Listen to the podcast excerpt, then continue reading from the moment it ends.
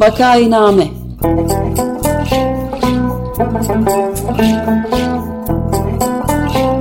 Salgın günlerinde memleket manzaraları. Hazırlayan ve sunanlar Güven Güzeldere, Ömer Matra ve Özlem Tekin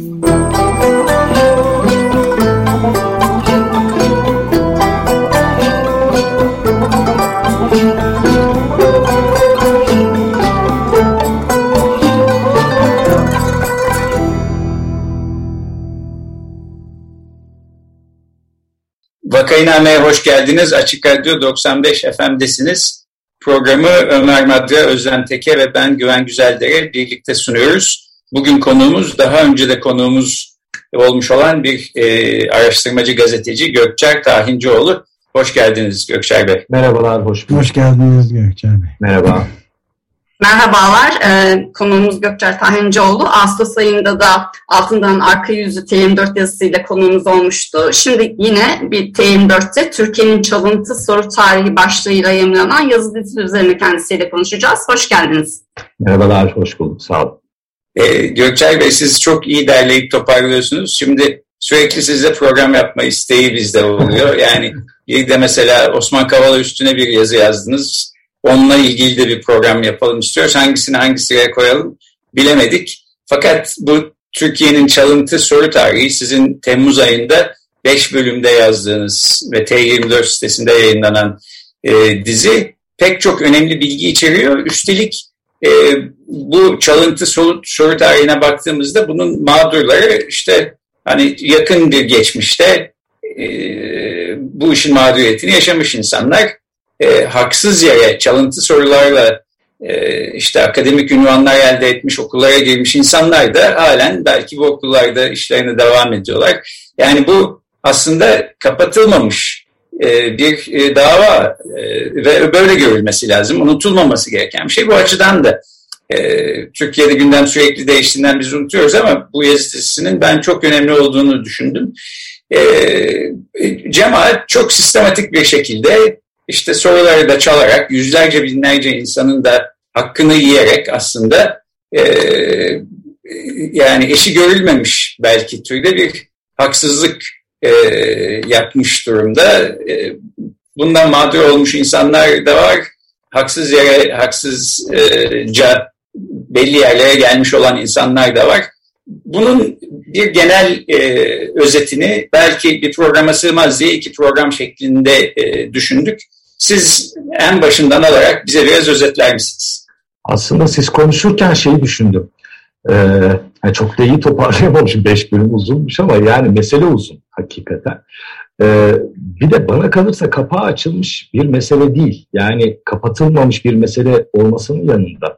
Şimdi benim aklıma hani en başa dönmeden önce şu geliyor. Ben yazı dizisinden sonra e, 25 yıldır gazeteciyim ben e, hiç olmadığı kadar çok mail, hakaret, küfür, tehdit aldım. E, ve bunların çok ağırlıklı bölümü KYK'lıydı. Yani hatta birkaçına makul biçimde cevap verdim ve uzun uzun konuştum. E, çünkü e, çok karıştırılan bir şey var. Ben oradan başlayayım. Yani bu KYK'lılarda da e, kanun hükmünde ihraç edilenlerde de şöyle bir algı var. Bu çalıntı sorularla bizim mi kastediliyoruz? Ee, işte soru çalan, hayır, hayır aksine e, işte şey diyen de vardı, yeni bir KHK dalgası mı olsun istiyorsunuz? Hayır, hayır aksine yani tam da sizin söylediğiniz gibi bu insanlar aslında yerli yerinde duruyorlar. Bu insanların yüzde 99'una ulaşılabilmiş değil bu sorularla devlete giren insanlara, çalıntı sorularla. Yani hasbel kadar belki 15 Temmuz darbe girişimine katılmıştır da e, o nedenle ordudan ihraç edilmiştir mesela ama bunun çalıntı soruyla falan ilgisi yok o ihraçta. Açılmış birçok dava var ama bunlar daha çok soru sızdıranlarla ilgili açılmış davalar. Soruların verilerek kamuya girenlerle ilgili verilmiş davalar değil. Şimdi en başta belki dertli olduğum konu olduğu için biraz onu söylemek isterim. Çünkü e, mesela ihraç bir profesörle konuştum ben. Cemaat üyesi olduğu gerekçesiyle ihraç edilmiş. Ya siz diyor beni, beni kastediyorsunuz. Ben sana diyorum ki niye üstünüze alınıyorsunuz siz bunu? Siz bu nedenle değil ki işte yani bankasyaya para vermekle şunla bununla falan hani ihraç gerekçesi neyse KHK'ların bu nedenlerden biriyle atılmışsınız ki ben KHK'lar hakkında en çok yazan gazetecilerden biriyim. Hayır ama diyor siz nereden biliyorsunuz diyor. Neye göre zan altında bırakıyorsunuz insanları? Yani en sonunda şu noktaya gelmek zorunda kaldım. Siz ne bu kadar alınıyorsunuz burada? Yani bunun sizde bir ilgisi yok hadise. Çünkü biz hala e, 2021 yılında Türkiye'nin e, 1970'lerin sonundan itibaren e, hangi sınavlarda soruların çalındığını ve kaç kişinin kamuya girdiğini tam olarak bilmiyoruz. Mesela benim en çok eleştirildiğim şeylerden bir yazı dizisinde 500 bine yakın e, kamuya giriş olduğu zannediliyor den, den, e, dedik. Ki bu benim hani bir çıkarımım değil. E, o dönem e, işte bu konuda araştırma yapan istihbarat birimlerinin e, nüfusu oranlayarak her sene kamuya kaç kişi girmiş, bunlar hangi sınavlarla girmiş, nüfusu oranlayarak bulduğu bir rakamdı ki onu da anlatmaya çalışmamıza rağmen tabii Türkiye'de kimse e, derinlemesine okuma yapmamasıyla da ilgili biraz başlıklara bakarak her şeyin üstünden geçmesiyle o bağlamda bu hiç açılmamış bir konu aslında. Yani dediğim gibi 15 e, Temmuz'dan sonra 2002 e, ile 2013-14 arasındaki kimi sınavlarla ilgili soruşturma açıldı ve bu soruşturmalarla soruşturmalarda e, işte cemaatin soru sızdırdığı bunların kim olabileceğine yönelik işte 150-200 kişi toplasanız sanık var. Bunların bir bölümü ceza aldı, bir bölümü almadı ama orada devasa bir şey duruyor. Yani işte ben 77 doğumluyum. Benim girdiğim sınavlarda demek bunlar vardı. Ee, işte benden önce de e, sınavlara girenler için bu söz konusu. Benden sonra girenler için de söz konusu. Yani devasa bir haksızlık burada duruyor. Ee, bunun izlerini de ilk olarak e, aslında işte dediğim gibi 70'li yılların sonlarında görüyoruz. Orada o zaman bu kadar sistematik değil. Yani e, kayıtlardan şunu anlıyoruz ki cemaat özellikle işte polis e, lisesi, polis koleji sınavlarında, işte Kuleli Askeri Lisesi sınavlarında oradaki birkaç bağlantısını kullanarak soruları dışarı çıkartmaya çalışıyor. E, ama bununla ilgili ifade verenler var. Yani işte 83 yılında girdiğim sınavda ben soruları almıştım. 84 yılında girdiğim sınavda ben soruları almıştım diyenler var. Ve bu diyenler de 15 Temmuz'dan önce söylemiştik. Aslında burada da çok kafa karıştırmayayım tabii ama 2000 yılına dönmemiz gerekiyor. E, bence hani birçok nedenle e, meslekten emekliye sevk edilmesi gereken o dönemin böyle meşhur DGM savcısı Nuh Mete Yüksel'in hiç olmayacak bir nedenle meslek hayatının sonlanması yani bu cemaat işine bulaşmasından dolayı e, belki de haklı olabileceği tek konu e, nedeniyle e, onun hazırladığı Fethullah Gülen iddianamesinde e, çok açık biçimde e, 80'li yıllarda soru çaldığını söyleyenlerin ifadesini görüyoruz. O da doğrudan ifadesini almış değil, başka ifadelerden, başka soruşturmalardan atıkla onları alıyor. Ee, 90'lardaysa işte bu dijitalleşme de hayatımıza girdikçe cemaatin özellikle kendisine e, bu siyasette alan açtık, açtıkça, e, devletin içinde alan açtıkça cemaatin daha sistematik hareket etmeye başladığını görüyoruz. Artık yani tabii o, o zaman da e, sınavlar bugünkü gibi elektronik ortam üzerinden değil. Yani işte formlar dolduruluyor, gönderiliyor, sorular geliyor, kitapçıklar geliyor ama e, yine bir biçimde soru kitapçıklarını önceden edinme suretiyle kendilerine yakın dershanelerde, okullarda e, bunları dağıttığına yönelik bilgilerimiz var. Yani bu bilgiler de e, aslında o dönem kısım kısım açığa çıkıyor ama nedense kimse bunu davaya dönüştürmüyor Türkiye'de. Ee, biz tekrar o 2000 yılına gidiyoruz. Ana iddianame Fethullah Gülen'le ilgili ki daha sonra beraatle sonuçlandı o dava. Belki onu da kısacık konuşuruz. Neden beraatle e, sonuçlandığını. Ee, o iddianamenin çok büyük bir bölümü cemaatin devletin içine nasıl yerleştiğiyle ilgilidir zaten.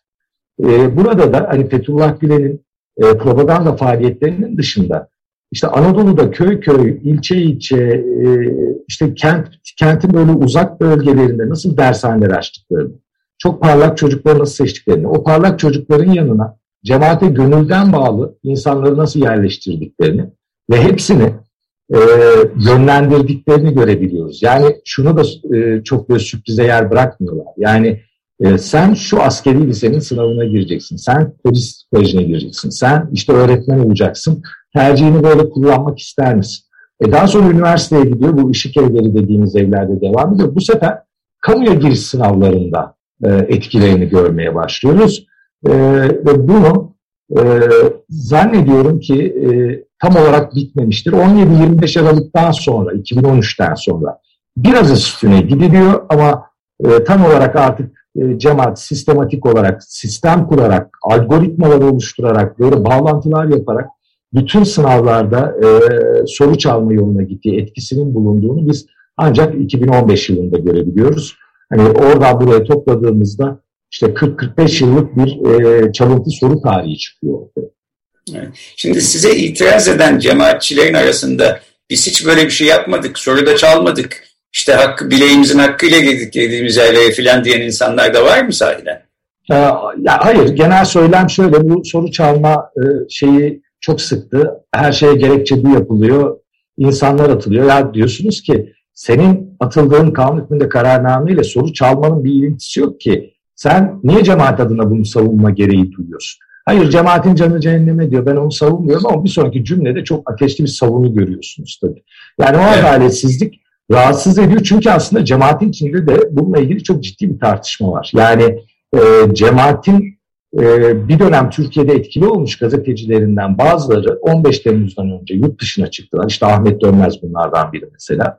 E, ben de Ankara'dan kişisel olarak tanırdım. E, ve çıktıktan sonra e, bir bölümü gerçekten 15 Temmuz'u araştırmaya başladı. Ve bir bölümü o dönemde soru çalma işlerini de araştırmaya başladı. Ve o soru çalma işlerinden sonra e, ilk aslında haberler evet cemaat soru çalmıştır diye bir öz eleştiri şeklinde e, o gazeteciler haber yaptı. Hani çok belki nerede, nasıl, çok sistemli mi buna girmediler ama bu cemaatin içinde çok ciddi bir tartışma konusu oldu. Ama benim yola çıkış hikayem şöyle, bana gelen tepkilerden ziyade çok iyi tanıdığım e, bir avukat vasıtasıyla ben halen cezaevinde bulunan bir cemaatçiyle bir soru çalma işini konuşmak istedim. Çünkü onun kilit noktada olduğunu duymuştum. Yazı dizisine de onunla başladım aslında. Ama çok ipucu uca vermemeye çalıştım. Ee, doğru dedi avukat aracılığıyla bir soru çal ve çok rahat biçimde söyledi. Ee, ama buna soru çalmak denmez dedi. Yani biz Darül Harp'ta, Harp'teyiz ee, ve doğal olarak buralara e, bize yakın insanların gelmesi gerekiyordu. Bizim bunu sağlamamız gerekiyordu. Yoksa bakın dedi devletin atıyorum kaymakam politikasına, vali politikasına, emniyet genel müdürü politikasına, Cumhuriyet Başsavcısı politikasına bakın. Bir tane Alevi, Kürt, muhafazakar şunu göremezsiniz. Sistemlidir bunlar dedi. Biz de bu sistemin bir parçası olmak istedik. E, alan açmak istedik dedi ki benim ilk yola çıkış şeyim yani bütün bunların e, hani işte şurayı da kaplayalımdan öte gerçekten çok uzun erimli bir planın önemli bir parçası olduğunu algılamam aslında benim o avukat aracılığıyla yaptığım büyük bölümü de the kalan e, sohbetle oldu, söyleşiyle oldu. Evet. Ben müsaadenizle çok kısa kendi fikrimi söyleyeyim sonra Ömer Bey'in de galiba bir sorusu var. Ee, yani burada çok ciddi bir ahlaki sorun var aslında her şeyden önce. Çünkü yaklaşık 500 bin kişi e, çalıntı sorularla işte çeşitli yerlere getirildi diyorsunuz. Bu hani e, yalnız 500 bin kişinin bir yerlere getirilmesinden ibaret değil. Bir başka 500 bin kişinin de o yerlere gelmesi gereken kişilerin de o yerlere getirilmemesi anlamına geliyor. Yani 500 bin kişinin yarım milyon kişinin aslında kul hakkı yenmiş durumda. Kul hakkı işte İslami inanışta ki bu cemaatin de böyle bir İslami inanışa dayandığı e, düşünülürse çok önemli bir mesele. E, bunun üstünün e, işte kapatılması ya da meşru gösterilmesi ancak hedefe ulaşmak için işte her şey meşrudur gibi bir berbat bir ahlaki tutum sayesinde gerçekleşebiliyor. Yani böyle faydacı bir anlayışla oluyor ama bu bir takım insanları rahatsız ediyor olsa gerektir. Yani e, soruları çalanlar da bu çalıntı sorularla işte polis, asker olanlar, kamuda işe girenler, başkalarının hakkını yiyerek buralara ulaşanların içinde hiç vicdanı sızlayan bir kişi bile yok mudur? Mutlaka olsa gerek diye düşünüyorum. Ya tabii mutlaka vardır. Hani sadece oralara gelemeyen 500 bin kişi değil bir de başka başka nedenlerle o sıralamada alta düşenler var. Belki o sınavda alacağı puanla hani e, başka bir yere girecek, başka bir şey. O kadar geniş bir kitleyi etkiliyor ki ama siz konuşurken aklıma şey geldi. Hani e, Yeni Şafak yazarı Hayrettin Karaman'a çok e, değer veriyor iktidar. İşte onun yakın zamanda bir açıklaması vardı. Yani iktidarı e, işte bazı şeyleri görseniz bile caiz değildir e, eleştirmek, yıkıcı biçimde eleştirmek diye. Yani cemaatin de o biraz önce söylediğim Darül Harp yani aslında İslam adına bir savaşta bulunduğunuza inanıyorsanız e, bu size inandırılıyorsa çok küçük yaşlardan bu yana e, ve hakkınızın yendiğini, sistematik olarak ötekileştirildiğinizi, e, bir savaş halinde olduğunuzu düşünürseniz e, bunlar kendileri açısından bu kadar açıklanamaz değildir. Yani e, ya bak, bak ben e, 2000 yılından itibaren e, cemaatin pek sevmediği gazetecilerdim. Çünkü e, hem açıktan hem o Fethullah Gülen iddianamesi döneminde hem o dosyalarla ilgili çok sayıda haber yaptım. Berati'nin Fethullah Gülen'in Berati ile ilgili de çok sayıda haber yaptım. E, henüz e, cemaatin çok gözde olduğu 2007-2008'de e, işte Türkiye'nin bütün telefonlarının e, emniyetçi cemaatçilerin çıkarttığı kararlarla dinlendiğini haber yapıp yargılandım. Allah'tan o dönemde bu kadar tutuklama yaygın değildi. E, ben özel yetkiliyle yargılanmakla e, kurtarabildim kendimi diyeyim. E, o bakımdan e, onlar e, bütün bunları böyle husumet kendileri bir savaş olarak belirliyorlar. Sizin dediğiniz gibi aslında siz diyorsunuz ki burada çok temel ahlaki yani ceza soruşturmasını şunu bunu geçiyor. Çok temel ahlaki bir soru var. Başkasının hakkını gasp ediyorsunuz. Evet. Kendi emeğinizle yapmıyorsunuz. Ee, yani ya yalanlama yoluna gidiliyor ya da çok doğrudan konuşuluyorsa işte bana yapıldığı gibi e, ki ben bunu bazı o mail attığım kişilere de söyledim. Onun itirafçı olduğunu söyler ki itirafçı değildi benim söyleşide bulunduğum kişi. Ee, ama Darül Harp diye söylerseniz yani kendi ve İslamiyet adına bir savaş yürüttüğünüzü en öne koyarsanız, bütün e, başlıkların önüne koyduğunuzda kendinize bir meşruiyet alanı yaratıp e, zaten en etik amaç, amaç için, en ulvi amaç için mücadele ediyorum diyebiliyorsunuz. Hani gerisi teferruat olarak kalıyor ki bana kalırsa zulümleri de böyle açıklıyorlardı. Yani yaptıklarının bilincinde değiller miydi o kadar kişi cezaevinde ölürken e, olmadık şeyle itibar suikastine uğrarken, intihar ederken vesaire vesaire elbette farkındalardı. E, ama bu şekilde açıklamak kolay yani. Peki ben de bir şey ufak bir soru soracağım izninizle. Yani Görker Tayincioğlu 50 yıla yakın bir zaman diliminden bahsediyoruz yarım yüzyılda ve 500 bin gibi de hakları görmüş olan yani çok acayip bir durum var. Yani 500 bin kişi gibi bir muazzam rakam var. Peki bunlar e, hepsi sadece cemaatle bağlantılı mı yoksa onun dışında da bu şekilde haksız e, bazı şeyleri elde etmiş olan sayıda çok sayıda insan da var mı yani cemaat dışında? Yani e, Ömer Bey bununla ilgili bir olgu yok. E, yani çok böyle olguyla konuşmak mümkün değil galiba. Çünkü o 500 bin kişinin kim olduğunu bilmiyoruz. Yani ama e, ağırlıklı olarak elbette kendi taraftarlarını, kendi yetiştirdiği insanlara e, olduğunu düşünüyoruz. Yani 500 bin rakam 500 bin midir? Belki 700 bindir, belki 300 bindir. Onu da bilmiyoruz aslında. Dediğim gibi bu aslında nüfus oranlamasıyla e, ve işte 2002'den sonra yapılan sınavlardaki müdahalelere oranlayarak bulunmuş tahmini bir rakam. E, ama e, ben hani bugünkü iktidar yapısına da cemaatle iktidarın koalisyon halinde olduğu döneme de baktığımda elbette ki başka tarikatlara, başka e, kendi çevrelerine yakın e, cemaatlere, şuraya buraya falan e, bazı şeyler sızmıştır diye tahmin ediyorum. Ama çok ağırlıklı bir bölümünün özellikle Fethullah Gülen cemaatinin kendine dönük yapısı, biraz daha içe kapalı yapısı nedeniyle çok büyük bir bölümün Gülen cemaatinden olduğu düşüncesinde. Ee, siz yazı dizinizin ilk e, bölümünde diyorsunuz ki cemaatin başta yargı, mülki idare ve emniyet olmak üzere devletteki kadrolaşmasının temeline döşenen yollardan birinin soru çalma düzeni olduğu anlaşıldı. Ama tabii devletin de kendi aygıtları var ve işte bu tür yapılaşmaları takip etmeye çalışıyor. Ama sizin de yazdığınız gibi bu konuda rapor yazan emniyet kadrosu dağıtılıyor. Dava açan savcı da kaset komplosuyla tasfiye ediliyor. E, dolayısıyla burada böyle bir savaş sürüyor ta ki bu işte 15 Temmuz'da e, belki iyice ortalığa dökülene kadar. E, ama biraz şimdi gelecek programda da devam edeceğiz ama girişi olması babından hani bu işin tarihçesine E, nereden başlasak? Galiba o tam da sizin sözünü ettiğiniz dönem bir dönüm noktası. Yani hem daha öncesini görebilmek hem sonrasını anlayabilmek açısından. Yani Nuh Mete Yüksel ismini vermem nedeni o. Dediğim gibi yani Nuh Mete Yüksel'in birçok işkence, birçok e, işte haksız soruşturma, haksız dava nedeniyle bana göre soruşturulması gereken bir DGM savcısıdır. E, ama e, ne zamanki cemaate el attığında başına gelmeyen kaldı. E, bu da ne oldu? Ankara Emniyet Müdürlüğü'nün e, cemaatçi polislerle ilgili hazırladığı bir rapor söz konusuydu. Cevdet Saral döneminde. E, biraz daha böyle 40'lı yaşları aşanlar isimleri daha iyi hatırlayacaktır ama daha gençlerin de o isimlere böyle bir küçük araştırma yapmasını isterim. E, yani o dönemde e, ki cemaatin kamudaki varlığı en çok polis içinden tartışılıyordu. Yargı veya askerden ziyade. E, çünkü orada biraz daha e, kritik noktalara gelmişlerdi ve sayıca çoğalmışlardı. Ve o dönemde e, Ankara Emniyet Müdürlüğü'nde böyle bir çalışma yapıldı, bir rapor hazırlandı. Bu rapor da Ankara DGM Başsavcılığına gönderildi. Bu soruşturmanın temeli bu. Aynı dönemde biraz da bir 28 Şubat'ın etkisi de var. Yani ülkenin e, içinde bulunduğu ruh halinin de etkisi var. Askerin de belli noktalarda e, bu soruşturmaların yapılmasına yeşil ışık yakması var o dönem.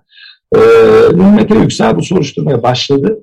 Ama o dönem yani nasıl bir ilgisi varsa aniden Ankara Emniyet Müdürlüğü'nde telekulak skandalı patladı.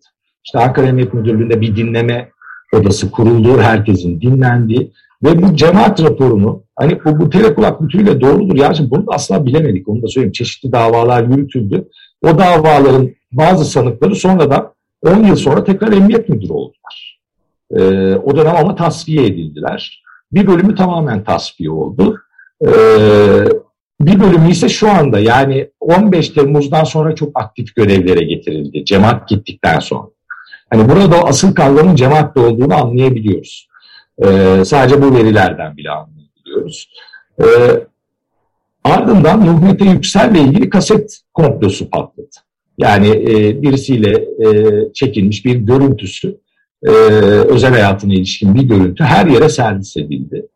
E, ve Nuh Yüksel e, o anlı şanlı savcılıktan e, önce Ankara Adliyesi'nde düz böyle evraklara, ilk evraklara bakan bir savcılığa tayin edildi. Daha sonra da emekliliğini avukatlık yapmaya başlamak zorunda kaldı. Daha sonra Fethullah Gülen'in de yurt dışına çıkışı bu soruşturmanın Nuh Yüksel'in e, bu soruşturmaya başladığını açıkladığı günden birkaç gün öncesine denk gelir. E, Amerika macerası öyle başladı.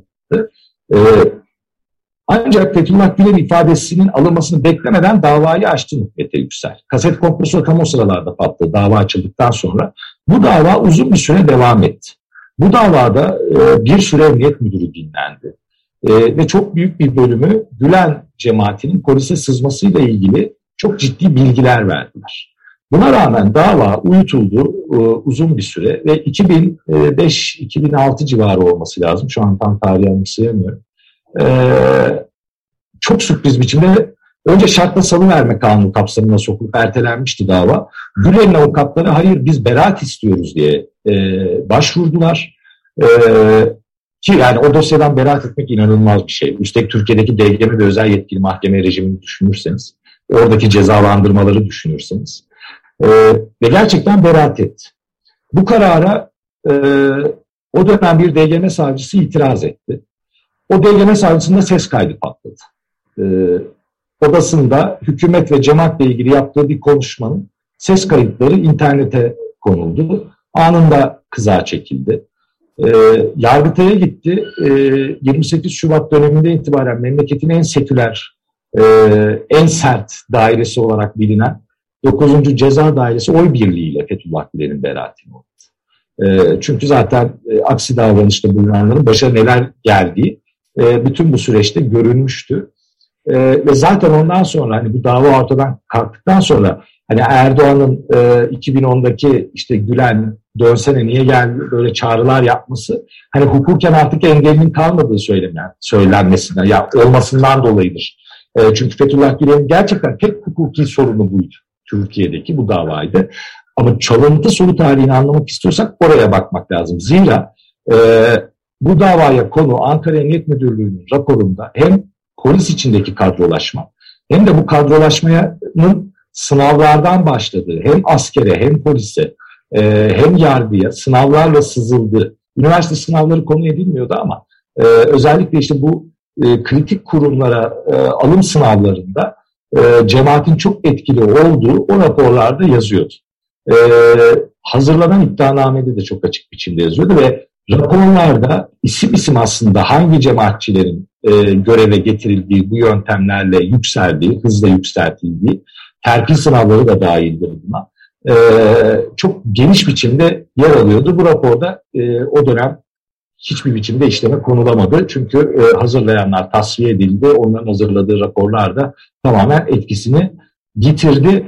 E, tam 2000 olması da anlamlı. Yani 2000'den önceki dönemi işaret eden raporlardı bunlar. 2000'lerin başında işte bu davayla Fethullah Gülen'in aklanma süreci başladı. 2007'de Ergenekon soruşturması ve e, aynı dönemden itibaren hani cemaatin iktidarla artık ortaklaştı ve sınavlar konusunda çok daha sistematik hareket etti. Artık dijital çağa bütünüyle ayak uydurup e, neredeyse bütün sınavlara etkili olabildiği dönem başladı. O yüzden yazı dizisi de o davayla başlıyor zaten. Evet, süre bitiyor galiba ama son bir şey de e, belki daha sonra konuşmak üzere sormak istedim. Yani bu gerek e, söz konusu insanların sayısı açısından gerekse diğer e, çeşitli kademelerdeki yetkililerin işe müdahil olması açısından Türkiye tarihinin en büyük davalarından bir tanesi olarak hatta belki de dünyanın en büyük aslında skandal nitelikteki davalarından biri olmaya da devam ediyor diyebiliriz herhalde ama bunu herhalde e, şey yaptık yani. Daha sonra haftaya, konuşmam. Haftaya evet. devam edelim. Tamam burada bir noktalı virgül koyalım. E, sahiden bir film senaryosu gibi neredeyse bir şey var. Yani buradan bence bir Pulitzer ödülü falan da çıkar Türkiye'ye bu işi e, hakkıyla yapan e, bir gazetecinin böyle ödüller de alması gerekir. E, başarılar e, diliyoruz fakat haftaya da devam edeceğiz. Bugün e, konuğumuz gazeteci Gökçay Tahincioğlu'ydu. Beş bölümde ele aldı. Türkiye'nin çalıntı soru tarihi e, başlıklı incelemesi ki alt başlıkları Gülen cemaati devlet kadrolarını sorularla nasıl çaldı, nasıl görmezden gelindi, mevcut durum ne idi? İşte 2006'lı 7'li yıllara kadar geldik. Kalanını da gelecek hafta konuşmaya çalışacağız. Çok teşekkür ederiz Gökçen. Çok teşekkür ederim. Sağ olun. Teşekkürler.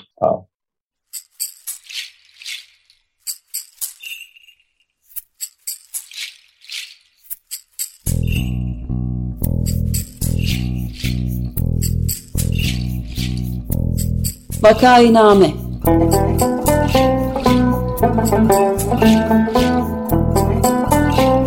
Salgın günlerinde memleket manzaraları. Hazırlayan ve sunanlar Güven Güzeldere, Ömer Matra ve Özlem Tekin.